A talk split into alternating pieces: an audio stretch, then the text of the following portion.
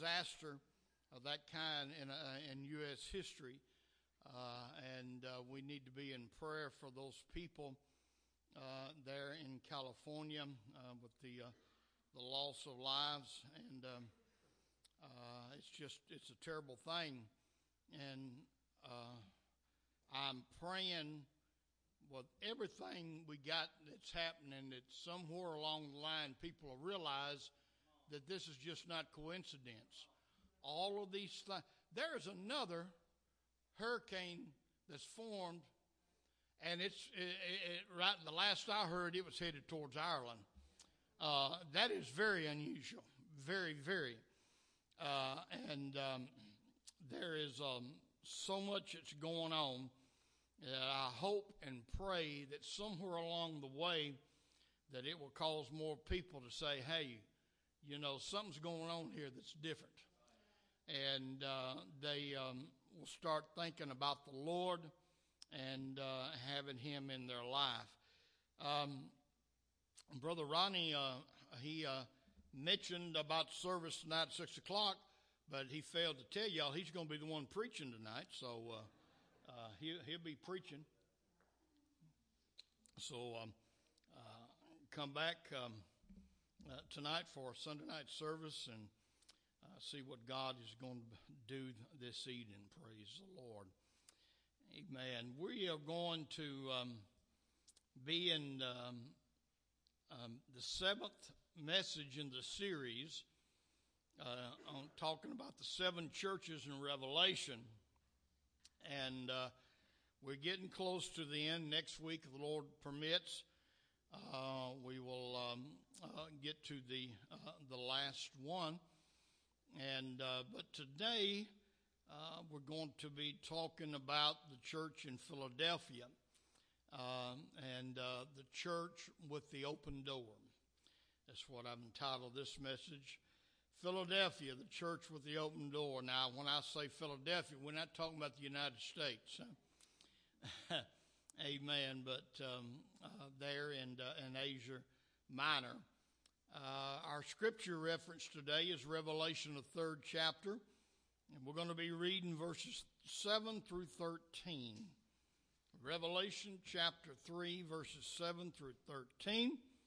And let's see what the Word of God um, uh, says today. And to the angel of the church in Philadelphia, write These things says he who is holy, he who is true he who has the key of David, he who opens and no one shuts, and shuts and no one opens. I know your works. See, I have set before you an open door, and no one can shut it. For you have a little strength, have kept my word, and have not denied my name. Indeed, I will make those of the synagogue of Satan who say they are Jews and are not, but lie.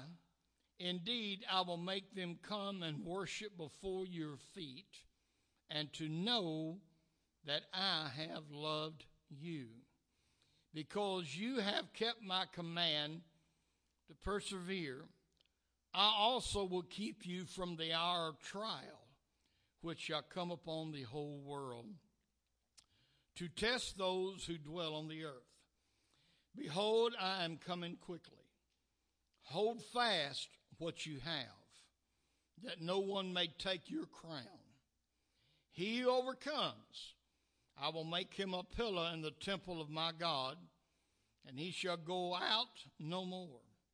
And I will write on him the name of my God and the name of the city of my God, the new Jerusalem, which comes down out of heaven from my God. And I will write on him my new name. He who hath an ear, let him hear what the Spirit says to the churches. Father God, as we come this evening, we thank you, Lord, and praise you for the privilege we have to worship together. We thank you for your word today. We ask, God, that you will uh, anoint us and help us to deliver the message that you've placed upon my heart. And I pray, God, that each and every one will be touched and will be blessed today. And we'll give you the praise and the glory in Jesus' name. Let the church say, Amen. You can be seated. Hallelujah. Praise the Lord. Philadelphia, the church with the open door. Now, the city of Philadelphia was 28 miles southeast of Sardis. It was located in an area noted for its agricultural products, but affected with earthquakes which destroyed the city several times. The last one before the writing of this letter in AD 37, there was a tremendous earthquake there. Philadelphia housed five. Now we, several of the uh, the churches we talked about, I made reference that they had big temples to uh, uh, pagan gods, but the city of Philadelphia had five pagan temples: Artemis, uh, Helios, Zeus, Dionysus, and Aphrodite. They all were big temples there. But there also was a major Jewish synagogue in Philadelphia with a huge Jewish community. And according to many commentators of the word, the Jewish Christians in Philadelphia had been cast out or excommunicated from the synagogue because they their open belief in Jesus as the Messiah. Those Jewish believers were no doubt fought hard against by the hardline Jews in that synagogue. Uh, we've talked a lot about the Romans and their persecution of Christians, Nero and various things. I think it's important to understand and note that the first persecution of Christians came from the Jews. Amen. Uh, it was the Jews under the leadership of a man by the name of Saul of Tarsus who stoned Stephen to death. Amen. And uh, if you remember, one of the, uh, the, blind man that Jesus healed while Jesus was still, uh, before he was crucified, that blind man was so happy because he could see, and which I could, you know, uh, I mean, th- stop and think about it. If you had spent your whole life totally in the dark, and here comes someone along, a body along, and heal you where you could see, you're going to be ecstatic about it. You're going, you're going to talk about it. And the Bible tells us in, in, in John's gospel that uh, the Jews cast him out of that synagogue because of his testimony about Jesus healing him. Uh, so I will say that to bring back what something I told you a few weeks ago that um, uh, even though Christianity came from Judaism. Today, the Jewish faith today is just another false religion because they rejected Christ as the Messiah. And there's a lot of theories and talk about, you know, you know, the purpose of the tribulation. But let me, I want to point out and make something clear that the, the, the final seven year period on this earth of the tribulation is, is going to be happening, amen, to make those hardline Jews to break, come to their knees, and see that Jesus is the Messiah. And they're going to do it. According to the Word of God, it's going to happen. They're going to do it. Hallelujah. Amen. So this this church in uh, in the city of Philadelphia, the Philadelphian church, uh, they were they, they were small in number. Uh, they um, and uh, they they had their struggles and um, and they had to uh, uh, really go through different, all kinds of battles, kind of like what you and I have to go through today. But there's something about the church in Philadelphia that we haven't said in any of the churches that we've talked about prior. If you recall, Jesus talked about all of them, says, I know your works, and he would give some good things that he done. But every one of them, go back and look, every one of them had a nevertheless. But Philadelphia did not have a nevertheless. Hallelujah. Amen. There was nothing found, amen, within this church that caused Jesus to rebuke them for anything.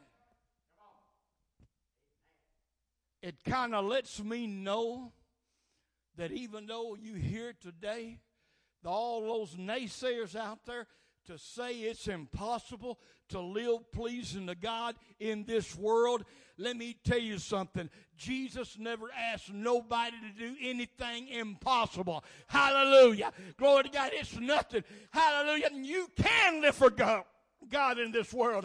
It's a matter, like the song, you got to have the want to. Hallelujah. You got to have the want to. If you want to live for God, you can live for God. But we got to have the want to. Jesus was well pleased with this Philadelphian church. We're going, there's, there's no way that I can bring everything out because this, and, and, and I'm preaching through this and we're not taking uh, the time to teach it so we can't get exhaustive in it, but I want to talk just a little bit about this church and see how, where it places in the events of the end time. The first thing I want to talk about is the open door. The open door. My Lord. Christ gave the Philadelphian church a special invitation which had not been given to any of the previous churches. There's, I mean, we're living in a world that there are churches just about on every corner. Look at, look at how many gospel radio stations there are. I mean, you can, you can go anywhere in the time of day, even on TV. They got, they got TV stations on, on cable that's totally what what man calls Christian anyway. Hallelujah. Amen. So, I mean, there's no shortage of that. But I'm here to declare to you that um, Jesus is not looking for um, amalgamation of different flavors of churches. He's looking for a bride. Hallelujah. And I preach it a little bit different than what you may hear heard it preached somewhere else. I don't believe that, uh, and I do not preach that uh, the uh, the churches are going up when Jesus comes back. I believe the bride is going up. Hallelujah. You see, the theology that I relate to that is you've got two Adams. Come on. You had the first Adam. And then who's the second Adam? Jesus is the second Adam. And if you remember, where did the first Adam get his bride? Where did the first Adam get his? Uh, it's, it's not a trick question. From his side, from his God put a deep sleep on him, pulled out a rib. We all know that story. And the bride come out of the body of the first Adam.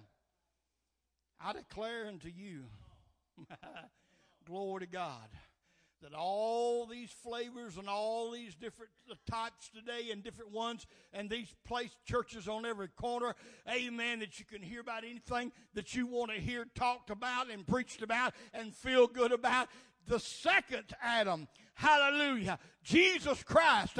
His bride, just like the first, is coming out from him. The bride will come out of the so called church. Hallelujah. And if you want to be called up, then you better separate yourself from everybody else that's calling himself Christian.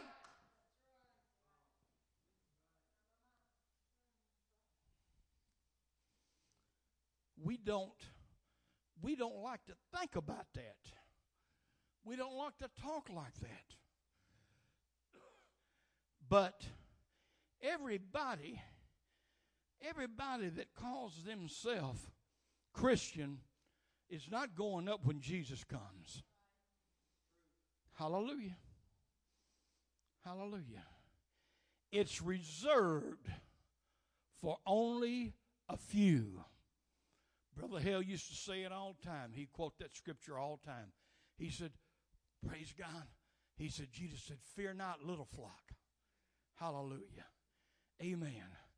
God is looking for a church without spot and blemish. If you please, He's looking for a Philadelphian church.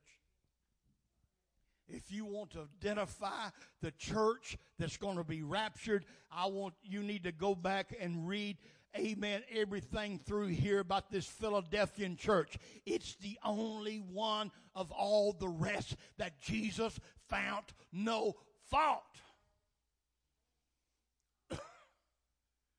and he gave this church a special invitation that he did not give any of the other churches.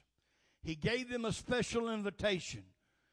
If you remember our opening text in Revelation chapter 3 and verse 8, we're going to read that again. He said, I know your works. Now, those of you that's been listening to this, like I said, he's, he, he's, he said that before to the other churches. I know your works. See, I have set before you, not Thyatira, not Ephesus.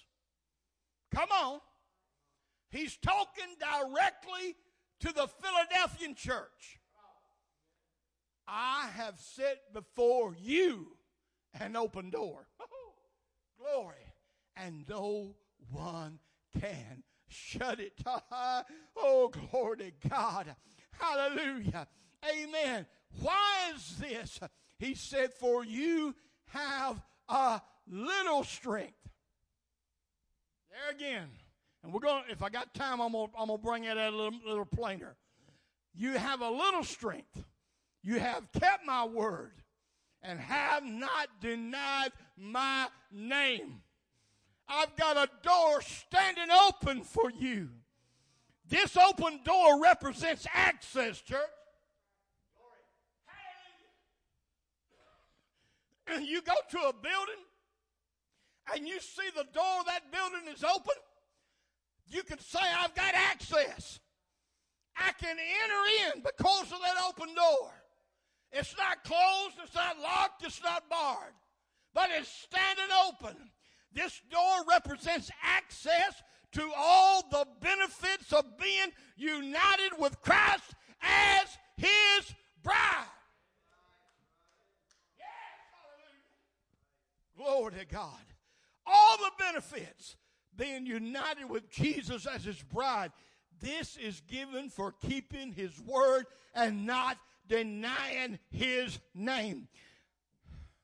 If he required of them, he's going to require it of you.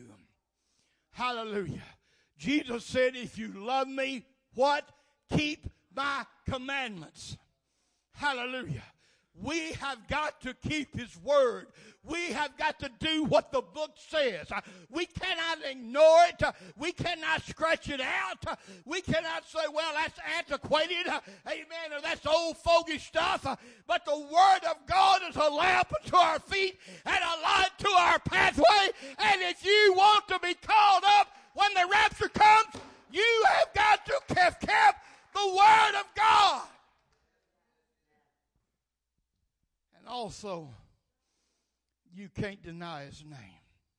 Oh, I would never deny the name of Jesus. What about what about how you live in the world?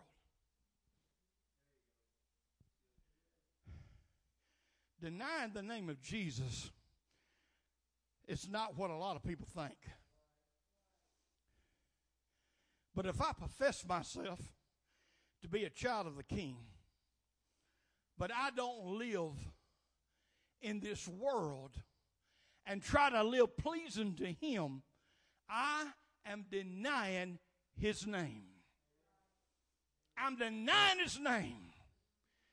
Just as sure if I would stand up and make a statement, I ain't going to have no part in that Jesus name stuff. We, we understand that. But a lot of people don't understand that Jesus watches our daily living. Hallelujah. Because you can deny his name in your, your daily living. Now, I love this open door representing access, something that he has given. I want to go to Ephesians chapter 1, verses 3 through 6. Amen. It says, Blessed be the God and Father of our Lord Jesus Christ, who has blessed us with every spiritual blessing in the heavenly places in Christ. That's an open door. That's an open door. Just as He chose us in Him before the foundation of the world. Oh, glory. That we should be holy and without blame before Him in love, having predestinated us to the adoption as sons by Jesus Christ to Himself, according to the good pleasure of His will, to the praise of the glory of His grace, by which He has made us Somebody say, accepted. In the beloved. That's an open door. You hear me? That's an open door. There's been a few things back through my life that I maybe wanted to be a part of but I wasn't accepted. I remember, I remember as a child, as a kid, there's a few things I tried out for that I wasn't, I wasn't accepted. But the grace of Jesus Christ, come on, somebody. The grace of Jesus Christ has enabled me to where God has given me an open door where I am accepted in the beloved. And that is just as much for you as it is for me. The only requirements are we got to keep His word and not deny His name. Come on. We've got to keep His word and not deny His name. I, while I'm in Ephesians, let's go to second chapter of Ephesians.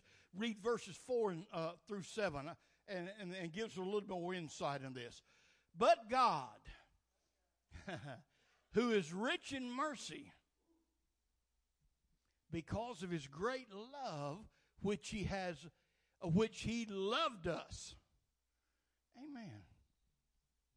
I think there's something wrong with your relationship if you can shout with a fast song and the organ being pumped, but you can't shout over that right there.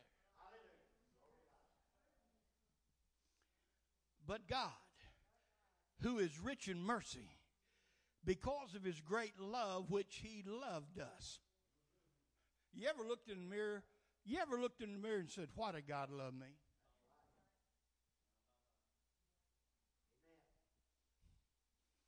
He loved me before I loved him.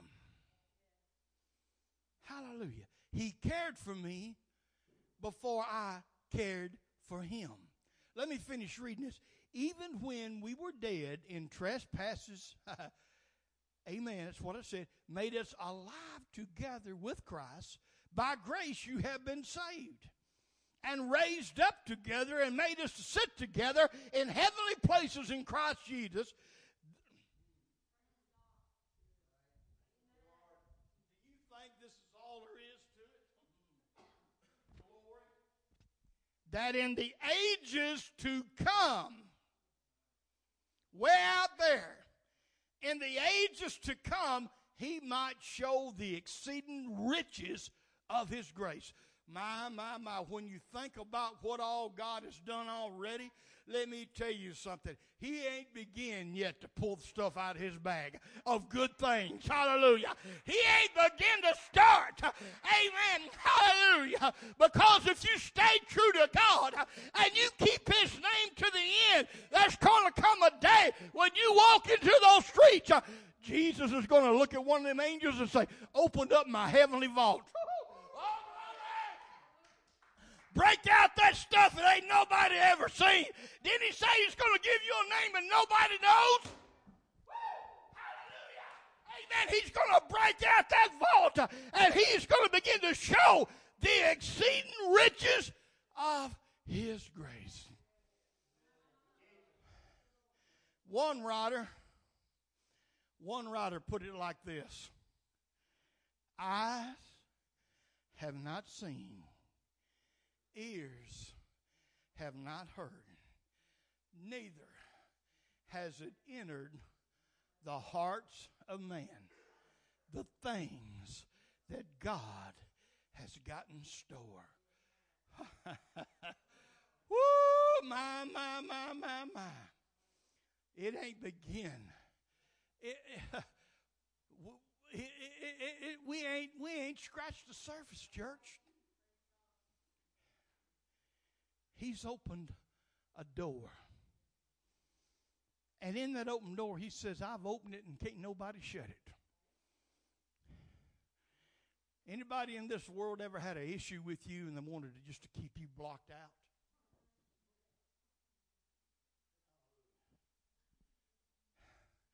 There might be some family members just want to block you out of the family.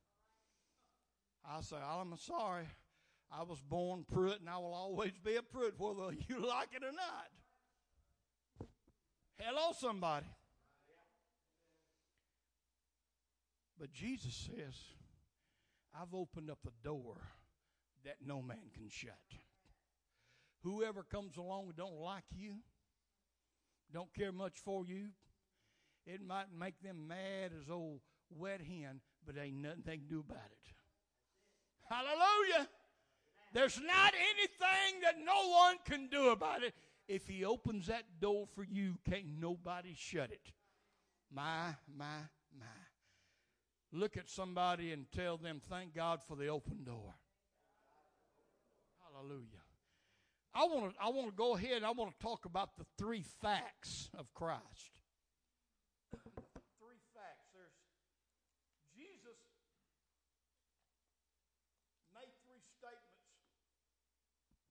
About himself that I call the three facts of Christ. If you go back and look at the scriptures, uh, let me let me look again and see. Uh, uh, the, uh, right right uh, at the seventh verse, it said, "These things says He who is holy." That's the first fact about Christ. He's holy. He's holy. Hallelujah. That's the Greek word hagios. Hagios. You want to know what it means? All right, I'll tell you. Set apart, sacred, concentrated the word is also translated in other passages as saint. Some places in the King James where hagios is used, the word holy is there. But other places, it's saint. Now, this kind of gets down to some things that God requires of his people. The same thing that he required of the Philadelphian church that made him so in love with them and content with them. 1 Corinthians chapter 1 and verse 2, I don't, I don't think they have that one, but I'm, I'm going to read it. It says, Unto the church of God which is at Corinth, to them that are sanctified in Christ Jesus, called to be saints. Called to be saints. Well, that word saints right there in 1 Corinthians 1 and 2, in the Greek, you can get you a Strong's Concordance and look it up. It's hagios. So when he said, you, ha- you are called to be saints, God has called you to be holy. He's called you to be set apart. He's called you to be uh, sacred, consecrated unto Him. That's what we're called to. That's what He's called us to, church. I don't understand why sometimes people in the church fight so hard to fit in when Jesus died so you would stick out.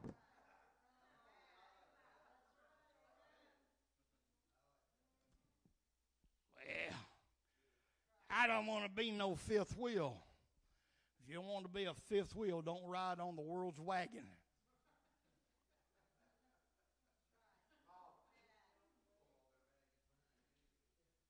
I'm sorry to tell you, as soon as you walked in that door, you were marked. Come on. You were marked. Oh, they're one of those. One of them. Hallelujah. Jesus identified himself as he who is holy. And that kind of brings me back to that other verse where he said, Be ye holy as I am holy. So, the Bible calls all believers saints. Believers are saints in the sense that they have been given a new heart by God, a heart that is renewed and recreated in righteousness and true holiness. Believers are saints in the sense that they are set apart and consecrated for the work of Jesus Christ on this earth. God says the church is to be two things salt and light. Some people have misconstrued that as sugar and cotton candy.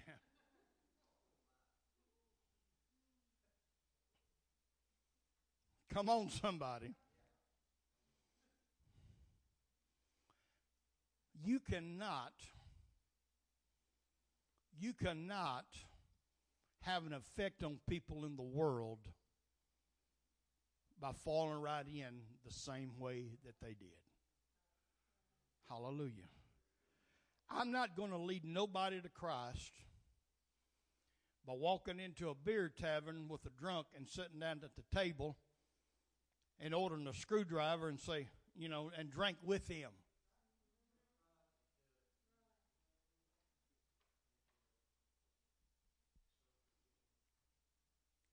God has called us to be saints. And I told you what that word means.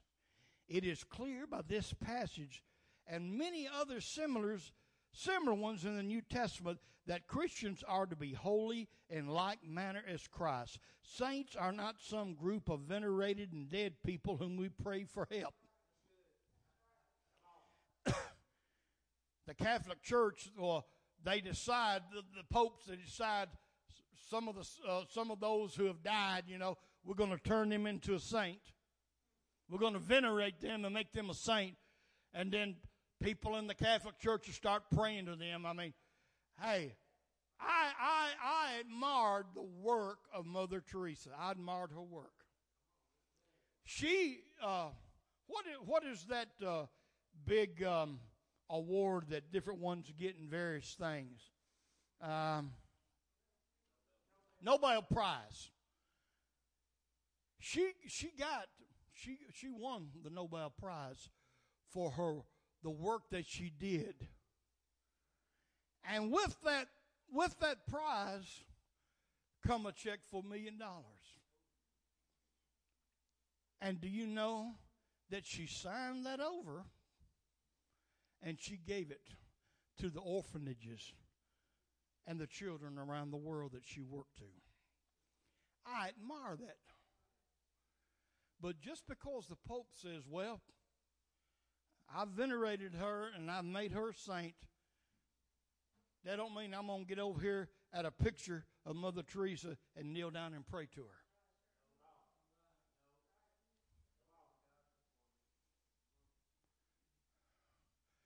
And I'm not trying to be mean, but if you do that, you're committing idolatry. You're committing idolatry. And she's not, I used, I, I just used her name because I know everybody would, would, would know her. But they, they got many that they venerated and turned into, into saints. That's not how you become a saint. Hallelujah. It's not how. So let, I, got, I got to move on. I'm talking about the three facts of Christ. He said, This is he who that is holy. Then he said, I'm he who is true.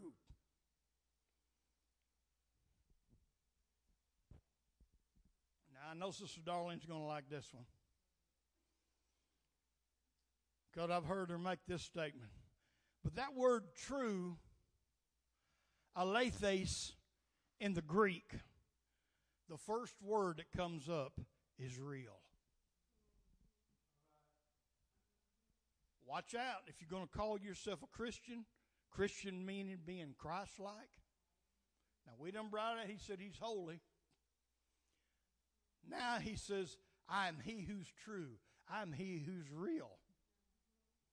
Hallelujah. He's a real thing. He's even better than Coke. It professed to be the real thing, then changed. He ain't never changed. and it didn't work for Coke, and they changed back. Some of you old enough to remember that. I'm he who is true. And remember, I done brought out every, and I, let me tell you something. I'm to I'm to stop that spirit right now. I, I, I've heard a few people in my time say, saying it's impossible to be like Christ. You are dead wrong. You, you, you're going against what Scripture says. I cannot be like God the Father, but I can be like the Son.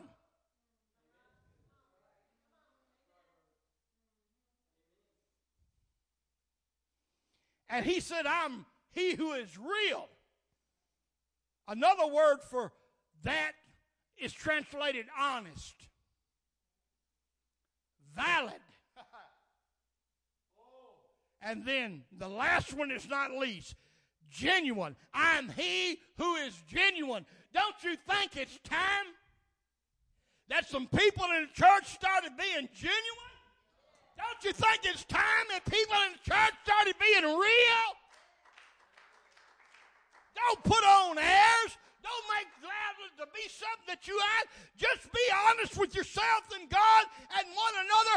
And if, if what you are don't please God, you might not be what you need to be or want to be, but just praise God you're not what you used to be.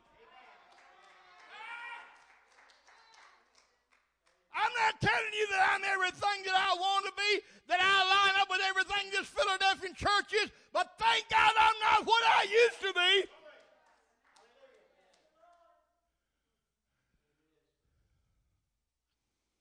I've told tales before, and I, if you should have been around, if you wanted to hear them, because I ain't going to repeat it. The issues I used to have with my anger. Hallelujah. I'm not everything that I'm striving for. But it's been a day or two since I got so mad at Sister Darlene that I jumped out of the car at the traffic light and started walking down the road and left her in the car sitting there in the middle of the road.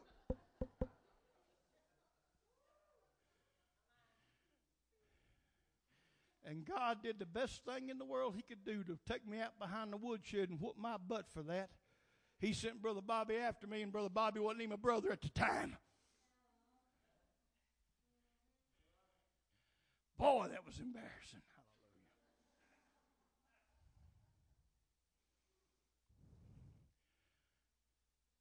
So don't let don't let the devil get your goat because you're you're not everything you feel like that you want to be. Just praise God that you're not what you used to be. God has brought us all a long way. We still got some way to go, but God, as long as we follow the way that He is leading, we ain't got nothing to worry about. Come on, give Him praise for that.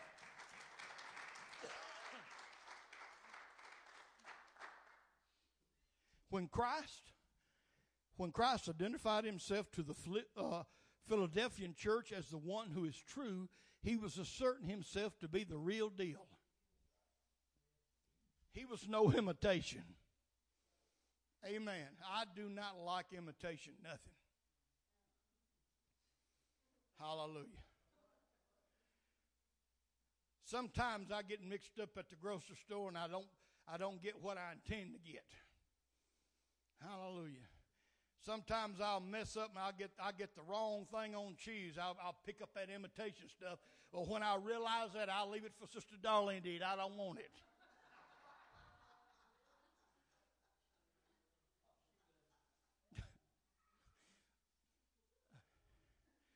She said, That's good. That's the only way she can get anything to eat out of the house. when he said, I'm, I, I am he that is true, he said he's the genuine article. He's the way, the truth, and the life. Give him praise for that.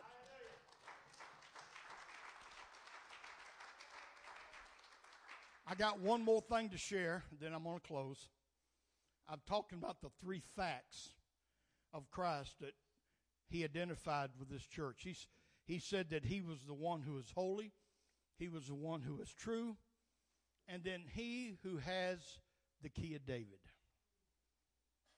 The key of David. What in the world did Jesus mean by that?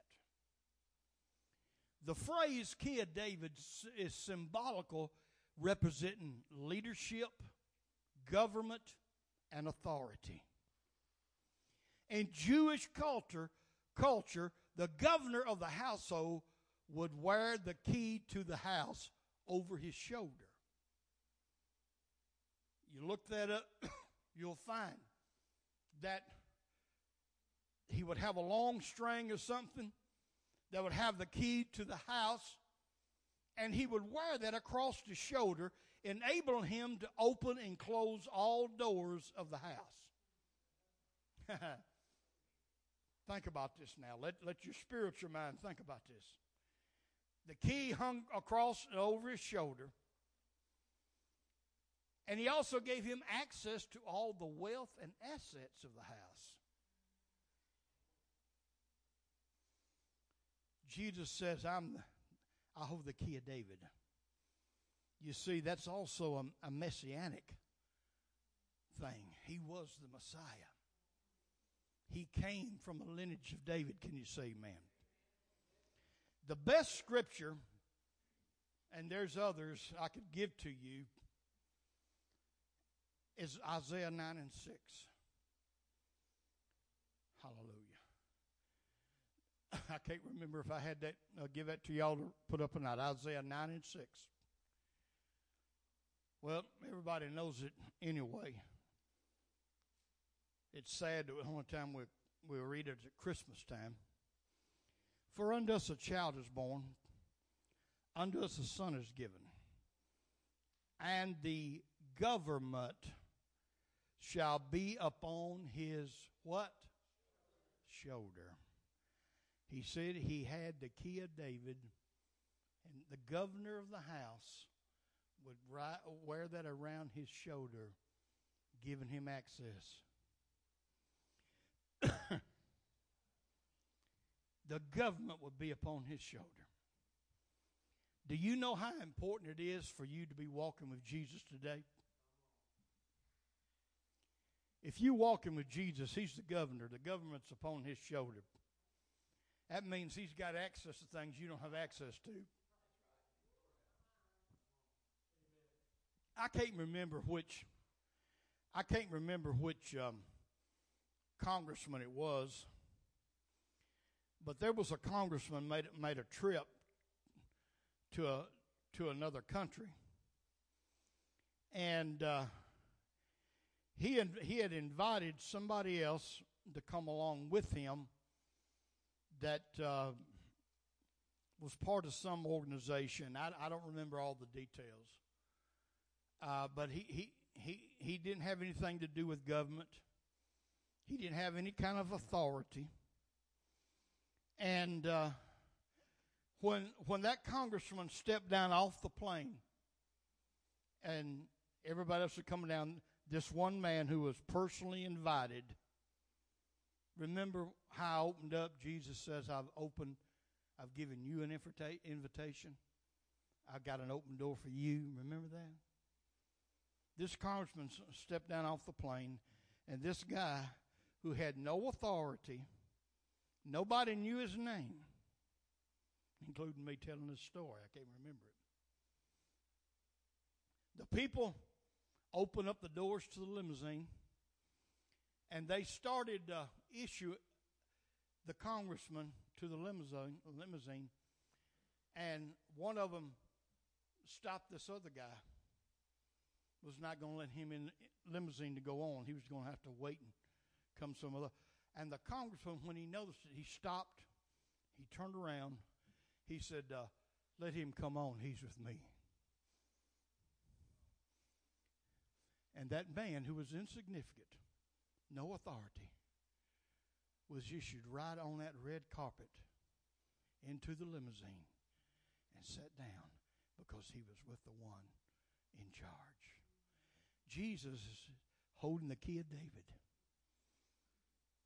He's got the government on his shoulder, brother.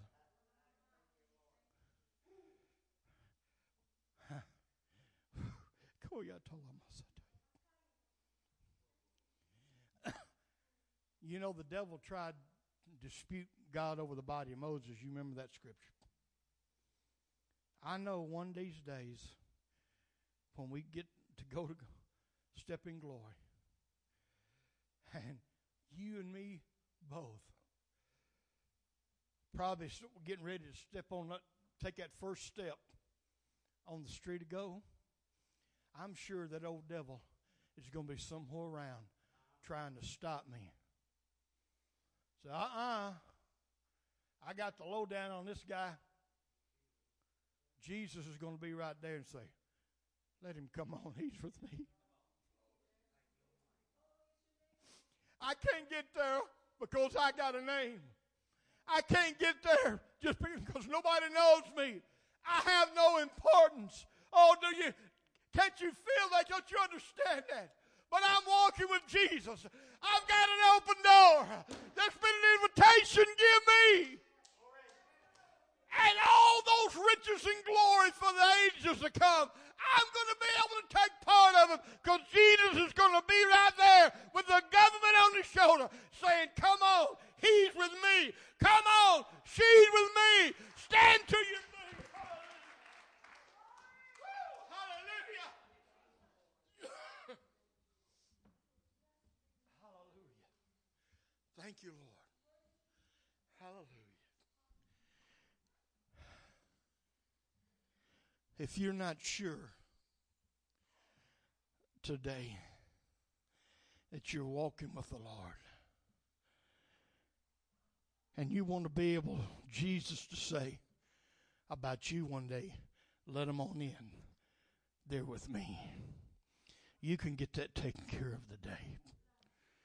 All you got to do is come to Him. Kneel and repent. Give yourself to Him.